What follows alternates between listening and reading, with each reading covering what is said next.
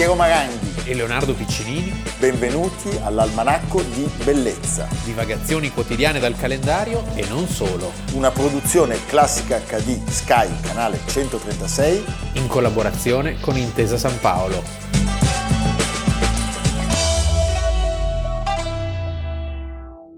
Almanacco di Bellezza, 15 agosto, San Napoleone, Leonardo Piccinini. Piero Maranghi. Facciamo gli auguri a Napoleone. Giorno della Madonna. Di Napoleone, le ferie di Augusto, Ferragosto. E noi siamo qua. E noi siamo qua. Noi siamo qua. Perché l'almanacco è una presenza stabile nel panorama televisivo italiano. E anche nel panorama mariano, napoleonico. Dopo parte una processione finita la... e Adalgiso, perché noi vorremmo introdurre la festa di Sant'Adalgisa. Va Sì, bene. eh beh. San Procionia si Sì. chiama. Senti Leonardo, eh, in realtà dobbiamo farci seri Mamma mia. perché il primo contributo della nostra puntata eh, ci porta in un mondo molto, molto crudele. La guerra civil en España fue un ensayo general para la Segunda Guerra Mundial. Una guerra que protagonizaron los civiles desde el aire. Una guerra de tecnología y terror. Atrocidad masiva y muerte indiscriminada.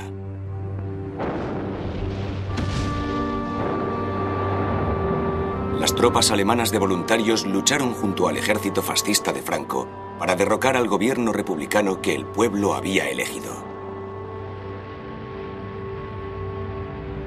Entre ellos se encontraba Klaus Kohler, de Hamburgo. España, maravilloso país. Estoy orgulloso de ayudarte en tu liberación de las hordas rojas para que puedas luchar junto a Alemania e Italia contra el bolchevismo que está minando la base de Europa. Gente de todo el mundo se alistó voluntariamente para defender al gobierno republicano y derrotar el fascismo. El comunista galés Bill Painta escribió, Cuando ves todo esto, comprendes el sentido de la guerra. Te das cuenta de que los fascistas deberían ser destruidos porque son una terrible amenaza para Francia e Inglaterra. En 1939, Franco y sus aliados fascistas salieron victoriosos. Las democracias de los Estados Unidos e Inglaterra habían dejado de intervenir. Y la oportunidad de desafiar el fascismo había desaparecido. Un nuevo orden amenazaba al mundo. 15 agosto del 1936 a Barbastro, Siamo a un'ora e mezza da Saragozza. un piccolo comune spagnolo, la comunità autonoma è quella dell'Aragona, Sì.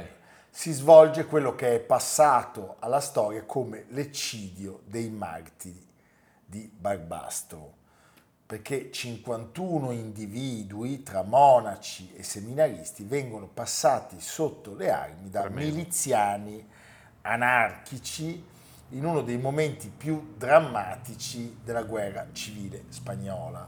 Allora, al di là di ogni ragionevole dubbio, questo è un bruttissimo episodio di sangue, eh, dobbiamo fare una premessa perché sui martiri di Barbastro è possibile trovare tonnellate di contributi di orientamento cattolico che chiaramente danno il massimo rilievo all'orrore che suscita l'evento, spesso insistendo su un tono, diciamo, potremmo definire agiografico.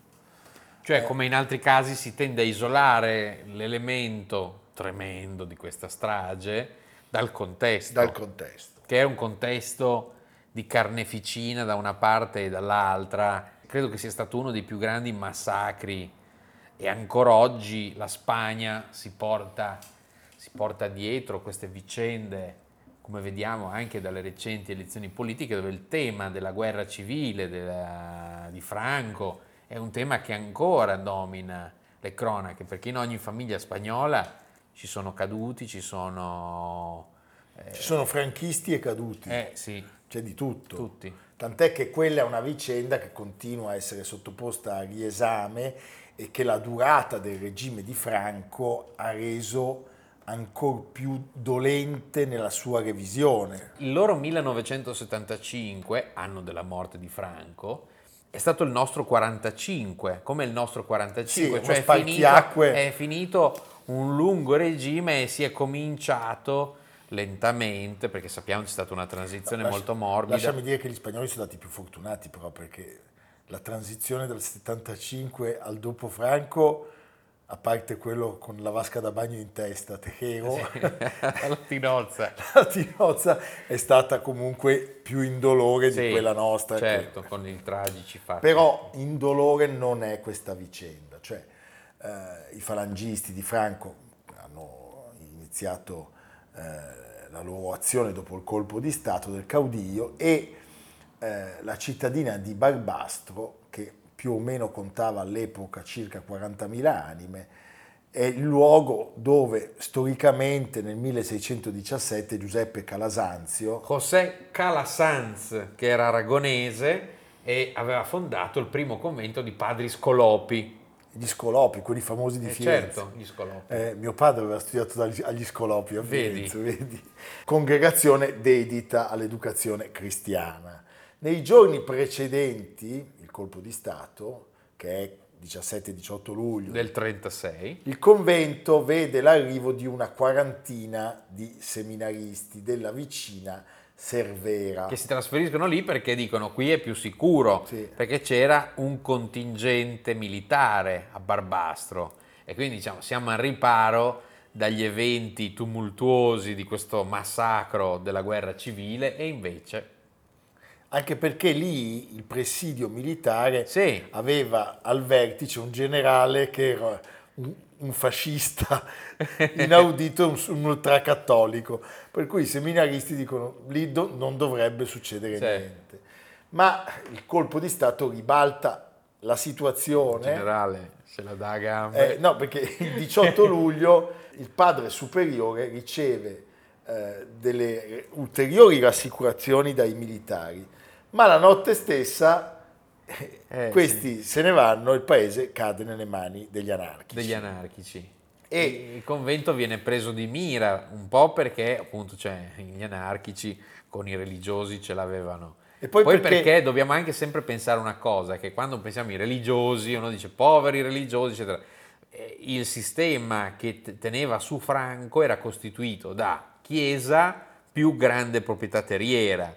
Quindi la chiesa, che sì, che insomma, diciamo, poi durante la dittatura sarà il perno vero del sostegno a Franco, era il nemico principale del fronte opposto. Eh, e cosa accade? Accade che c'è il sospetto che lì si trovino delle armi, delle armi dei falangisti. Sì. Viene fatta una perquisizione, non si trova nulla, ma eh, si decide comunque di procedere all'arresto, diciamo, alla, alla- alla detenzione domiciliare in questo caso, dei, te- dei tre padri superiori di tutti i seminaristi. Vengono tutti messi in una stanza dove loro continuano a vivere la vita monastica per un mese, cioè eh, c'è il breviario dopo il pranzo, fanno le sessioni di preghiera, celebrano le messe e probabilmente eh, diciamo questa- quest- questo rituale rappresenta un conforto eh, in un momento evidentemente di prostrazione psicologica per l'abbandono del, del generale delle milizie e la presenza anarchici degli anarchici. cattivi. Allora, E tutti ragazzi, tra l'altro. ecco, la cosa che è ancora più drammatica è che questi sono tutti giovanissimi, cioè parliamo di seminaristi che avevano poco più di 20 anni, al massimo 25. spaventati davanti al mistero di quello che può accadere, cioè la morte, diciamo, molti pensano qui Sì, è finita. finita. In che- più non si sa niente di quello che avviene nel resto della Spagna, cioè credo arrivano che non si facessero molte illusioni sul loro destino. e a un certo punto gli anarchici iniziano con le prime fucilazioni. Sappiamo che il 2 agosto vengono passati per le armi tre padri superiori eh, e poi ci sono tre ondate successive. Il culmine è proprio oggi, 15 agosto, perché è il momento in cui diciamo, Vengono eliminati c'è- tutti. vengono uccisi tutti. La Chiesa gioisce con Maria nel vedere, nel vedere elevati agli onori degli altari il beato José Maria Escrivá di Balaguer e la beata Giuseppina Bacchite. Anche negli ultimi istanti della vita terrena, Monsignore Scrivà levò un intenso sguardo al quadro della Vergine di Guadalupe, affisso nella sua stanza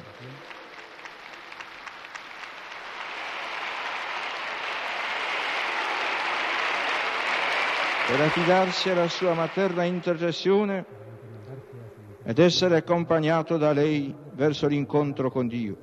Avete ascoltato il Papa polacco Juan Pablo II che eh, si è occupato, procede con la beatificazione delle vittime eh, che era stata di fatto eh, resa possibile eh, dalle testimonianze dei giovani religiosi di, di, commettere l'atto di apostasia. Quindi sostanzialmente di passare con gli anarchici. È una storia che ricorda i martiri no, sotto l'imperatore Diocleziano. Ti converti? No. Allora ti uccido. Sì. Pazzesco, eh? Lasci la toga e vieni sì. a combattere con noi, hai salva la vita. Eh, le beatificazioni di Giovanni Paolo II sono state circa 1300. In uno vari aspetti, step? Assolutamente, ed è stato uno degli aspetti più discussi del suo lunghissimo pontificato. Allora, di recente si sa che eh, le vittime di persecuzioni religiose della guerra civile spagnola eh, sono state beatificate anche a dispetto delle perplessità di alcuni vescovi, cioè Giovanni Paolo II ha deciso di tirare diritto. Sì Uh, I vescovi erano più titubanti. Soprattutto perché, gli spagnoli. Perché avevano paura di riaprire no, la discussione su quegli anni, sul sostegno della Chiesa spagnola. Beh, sappiamo che in altri Franco, casi... Che, su cui si è taciuto molto, perché cioè in Spagna la cosa sapiente, l'abbiamo raccontato più volte, che c'è stata una transizione che da, se da un lato ha eh, fatto caldere l'oblio su questo lungo periodo, dall'altro non ha mai risolto veramente le cause della, della, dittatura spagnola e quindi basta uno che riaccenda la scintilla che si torna a far polemica, a litigare, a dividersi su questo, su questo momento così drammatico. Questa perplessità dei vescovi poggia su un elemento oggettivo, cioè la guerra civile spagnola è stato eh, l'evento più cruento tra le due guerre mondiali. Sì una striscia di sangue lunghissima. Le prove generali della seconda guerra mondiale, qualcuno ha detto, perché Beh, si certo. sono misurati so, gli, gli, Stukas della Luftwaffe, gli aerei di Stalin, certo, sì, della, sì. C'era di tutto, tutto, e di più, le bande repubblicane, i volontari. Allora, eh, c'è uno storico eh, tra i tanti, Anthony Beevor, che da anticomunista, qual è? Lui è un britannico, ha avuto il merito, è uno storico serio, è uno storico serio di dimostrare che le uccisioni compiute in Spagna da parte delle destre contro elementi di sinistra nel nome di Dio siano state almeno pari a quelle a parti invertite. Con una differenza, se mi posso permettere, è che il governo, eh, c'era un governo legittimamente in carica e c'è stato un colpo di ah Stato. Beh, certo. Infatti questo è un po' il caso eh, che ci porta sempre dire, a parlare del eh. Cile. Cioè ci sono quei momenti. Cioè, eh. Poi per carità, ogni, me... morto, no, ogni morto è, tra, è, tre, è tremendo. Però... Kissinger era già nato. Kissinger era già Chissà se pa- passava di lì. Ma secondo questa... me se lo chiami viene anche l'almanacco Kissinger. Io sarei felicissimo, sì. anche perché secondo me può nascere una relazione sessuale col procione. perché un pochino... In mancanza di no, il procione assomiglia a Kissinger, se ci pensi. No, dai, sto scherzando. Senti, facciamoci seri, diamo due cifre. Eh, nel corso della guerra civile spagnola è stato accertato che i religiosi vittime di rappresaglie siano stati 8.000, un numero enorme. Quasi di due terzi è inferiore a quello che è stato denunciato dai nazionalisti cioè i nazionalisti parlavano di 20.000, più di 20.000 anzi. C'è uno studio recente condotto in Spagna che parla di circa 200.000 vittime invece da parte dei nazionalisti e purtroppo quando ci sono di mezzo i morti mettere in fila le cifre è un esercizio per nulla edificante, ma se non altro è un modo per orientarsi eh, in una transizione storica dove si rischia di trovare i ruoli di vittime e carnefici intercambiabili a seconda dei capricci, diciamo, ideologici del momento.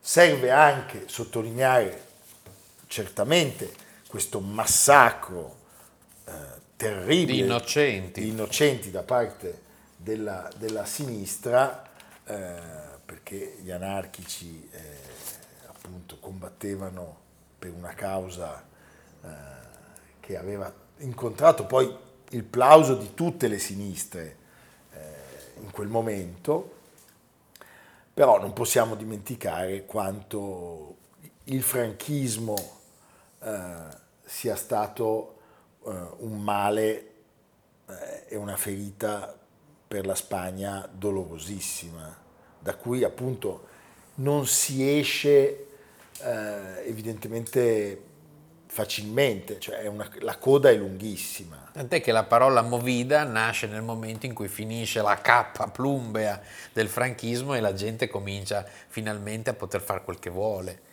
La libertà. E Salvini va al papete. Poi ci sono i cascami della movida. I cascami. Oggi è però il giorno in cui si deve ricordare l'eccidio, La delle- strage. la strage delle vittime di Barbastro, 15 agosto 1936. ¿Puedo llevar este libro por si la espera es larga? Déjelo ahí. No pueden llevar nada. Les daremos todo lo que necesitan.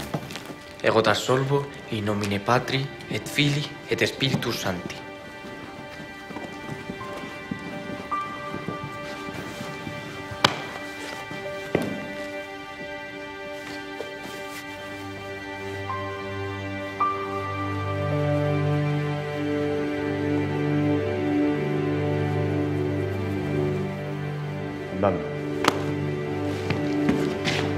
Andando.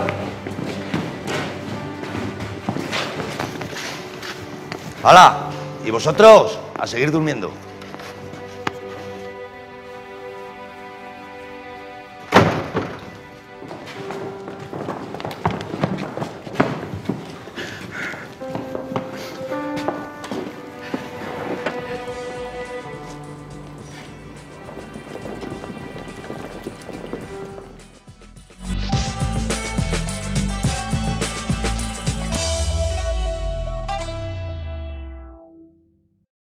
Cosa ne pensa lei di Grazia Deledda e della sua opera nei riguardi di Nuoro?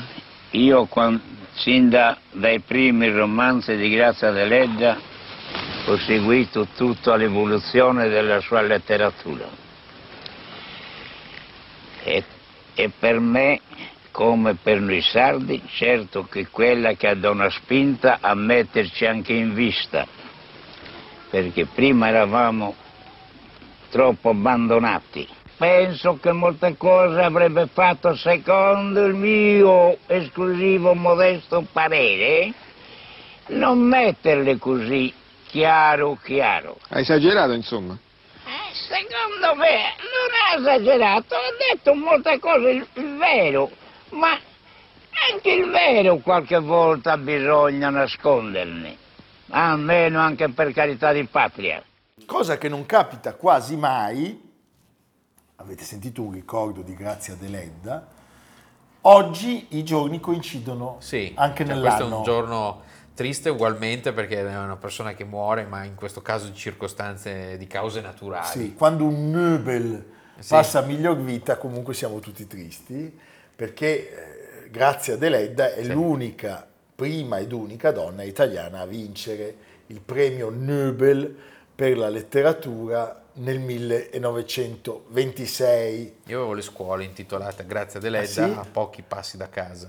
Perché tu sei un nome na- che sei- fin da bambino sento Grazie a Deledda, Grazie a Deledda. Perché- Finalmente lo posso raccontare all'almanacco. Perché quindi tu hai studiato in Sardegna? No, no, Ah, no. ci sono in tutta Italia. Allora, Grazia Deledda si spegne proprio a Roma, nella capitale.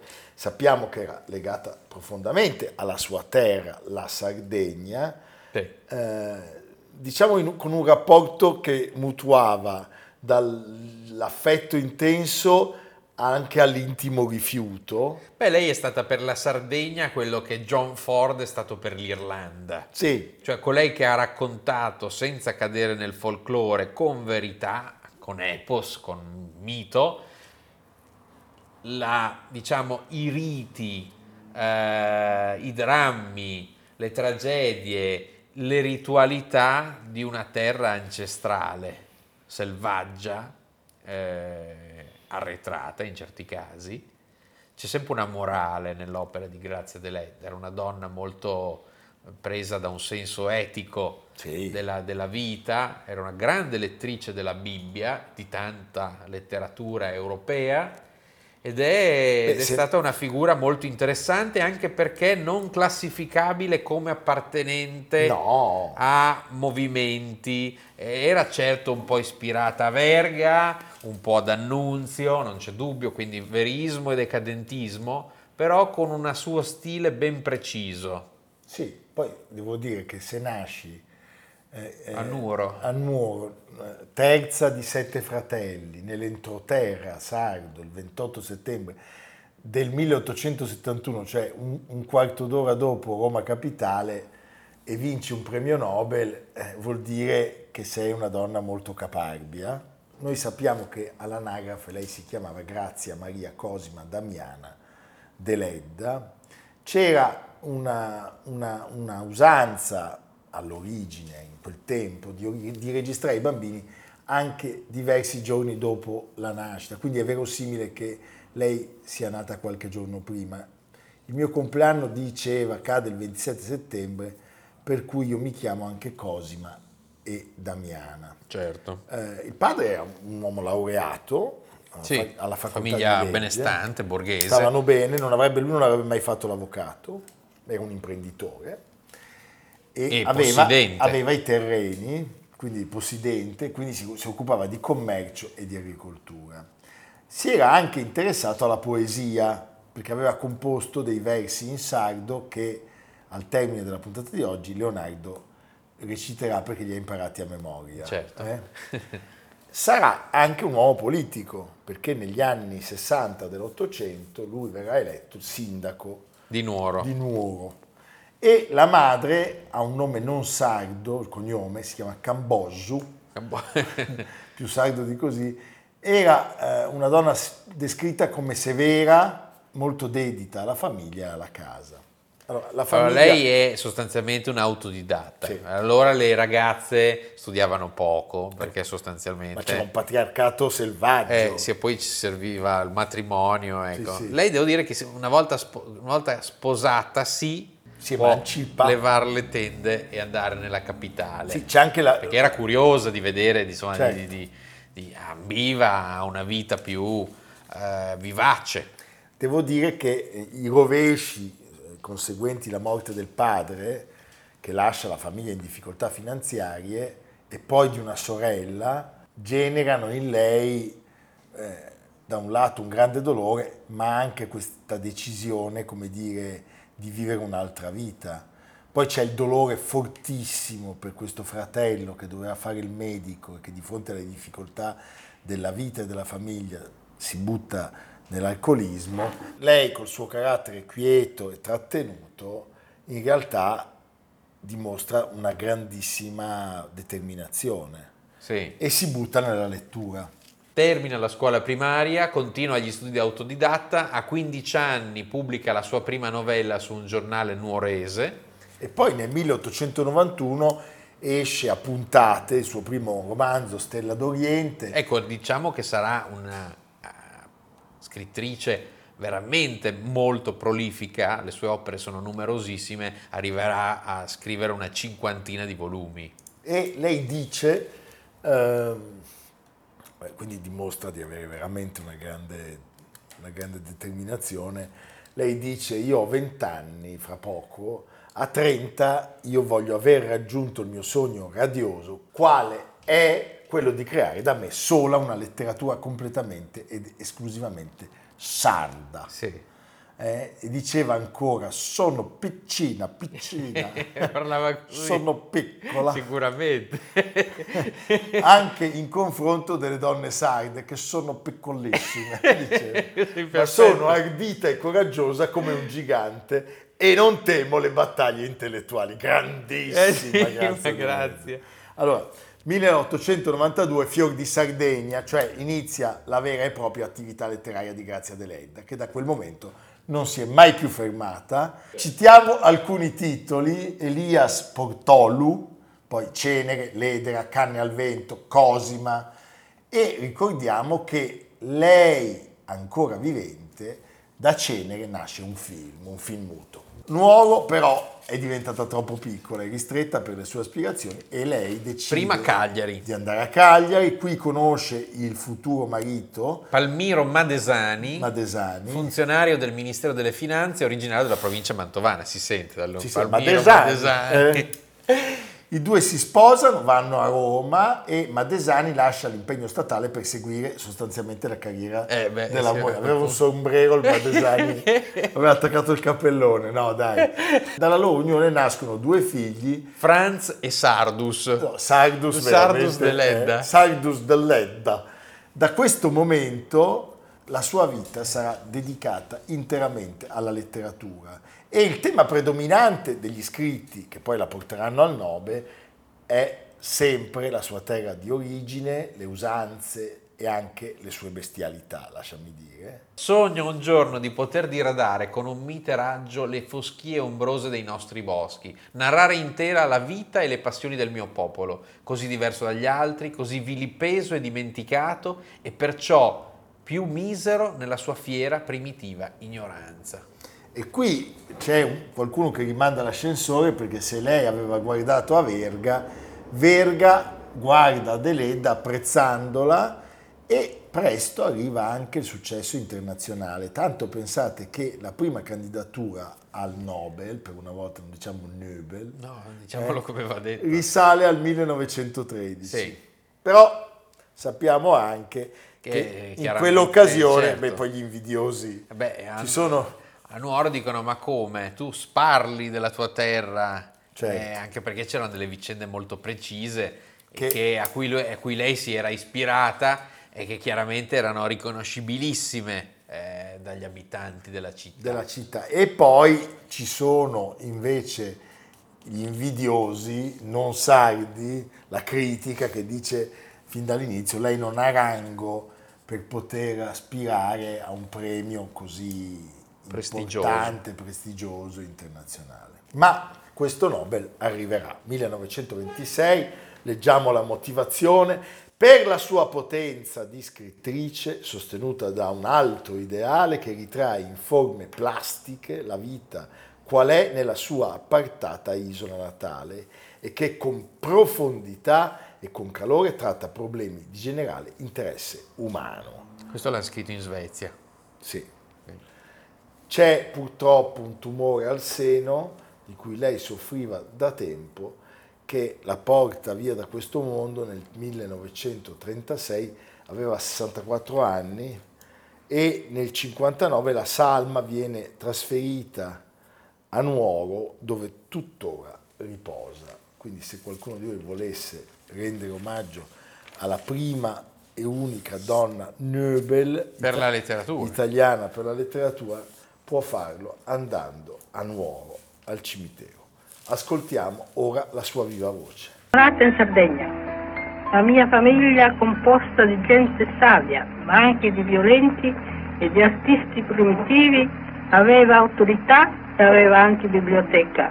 Ma quando cominciai a scrivere, 13 anni, fui contrariata dai miei. Il filosofo ammonisce, se tuo figlio scrive versi, correggilo e mandalo per la strada dei monti. Se lo trovi nella poesia la seconda volta, puniscilo ancora. Se fa per la terza volta, lascialo in pace, perché è un poeta. Senza vanità, anche a me è capitato così. Avevo un irresistibile miraggio del mondo, soprattutto di Roma. E a Roma, dopo il fulgore della giovinezza, mi costruì una casa mia, dove vivo tranquilla con il mio compagno di vita ad ascoltare le ardenti parole dei miei figli giovani. Ho avuto tutte le cose che una donna può chiedere al suo destino, ma grande sopra ogni fortuna la fede nella vita e in Dio. Ma vi ricordiamo anche che alle nostre spalle c'è un fantastico libro che si chiama Almanacco di Bellezza, edito da Mondrizzoli. Rizzoli. E speriamo appunto che voi possiate farne un buon uso. Sì. Innanzitutto compratelo, poi l'uso Voi potete l'uso farci quel che volete. quel È nella vostra Come- libertà. È- Come diceva mia nonna a mia madre, da suocera glielo Sì. diceva, tu di sempre di sì e poi te fai quel che te veret. È bella questa. Quindi voi comprate l'almanacco e poi fate un po' quel che te vere. Va bene, Leonardo. Senti, e tu? Ecco, 60 anni fa William Faulkner vinceva il suo secondo premio Pulitzer. Ne abbiamo parlato pochi giorni fa nella puntata di Loren Bacall. Bravissimo. Per i saccheggiatori che la nave di Teseo pubblica nella traduzione di Giorgio Prosperi, la precedente era firmata Giorgio Monicelli per la collana Medusa di Mondadori. Premio postumo. William Faulkner era morto l'anno prima, in infelice coincidenza con l'uscita del romanzo. E eh, da, questo, da questo libro è tratto il film che Mark Rydell avrebbe diretto sei anni dopo, eh, Bone il saccheggiatore 1969 con uno straordinario, meraviglioso Steve McQueen. Quindi anche l'occasione per rivedere Steve McQueen, per rivedere il film, per comprare il libro nella nuova traduzione. Mark Rydell è il regista che poi avrebbe diretto Sul lago dorato. Dove Henry Fonda interpreta Piero Maranghi. Sì, che finalmente vince l'Oscar. A me non l'hanno dato. Eh, Col cappello sì, da- è un film... eh, Com'è? No, beh, diciamo che è un po' sdolcinato. eh. Così, bene. abbastanza. È un film che proprio, cioè, dovevamo fargli... Catherine Hepburn e Henry Fonda. Se, se ogni tanto sentivi anche il, rumore di ossa. Qualcuno che russa. Sì, va bene. E noi qui comunque non possiamo più russare perché Adalgisa ha perso i tappi e quindi se russiamo ci batte. Fai i versi, com'è il verso del procione? Ecco. Va bene Leonardo, direi che possiamo congedarci dal nostro pubblico e tu puoi dire la tua frase. Diamo la linea alla rete per i programmi che seguono di splendida qualità, direi. Sì, li ha fatti lui. Sì. C'è lui che suona adesso. No, sono io che leggo la delenda. Io vorrei su- suonare l'ukulele come Marilyn Monroe, va bene. Io leggo la delenda. Va bene, lui legge la delenda e io suono. Ci vediamo domani. A domani.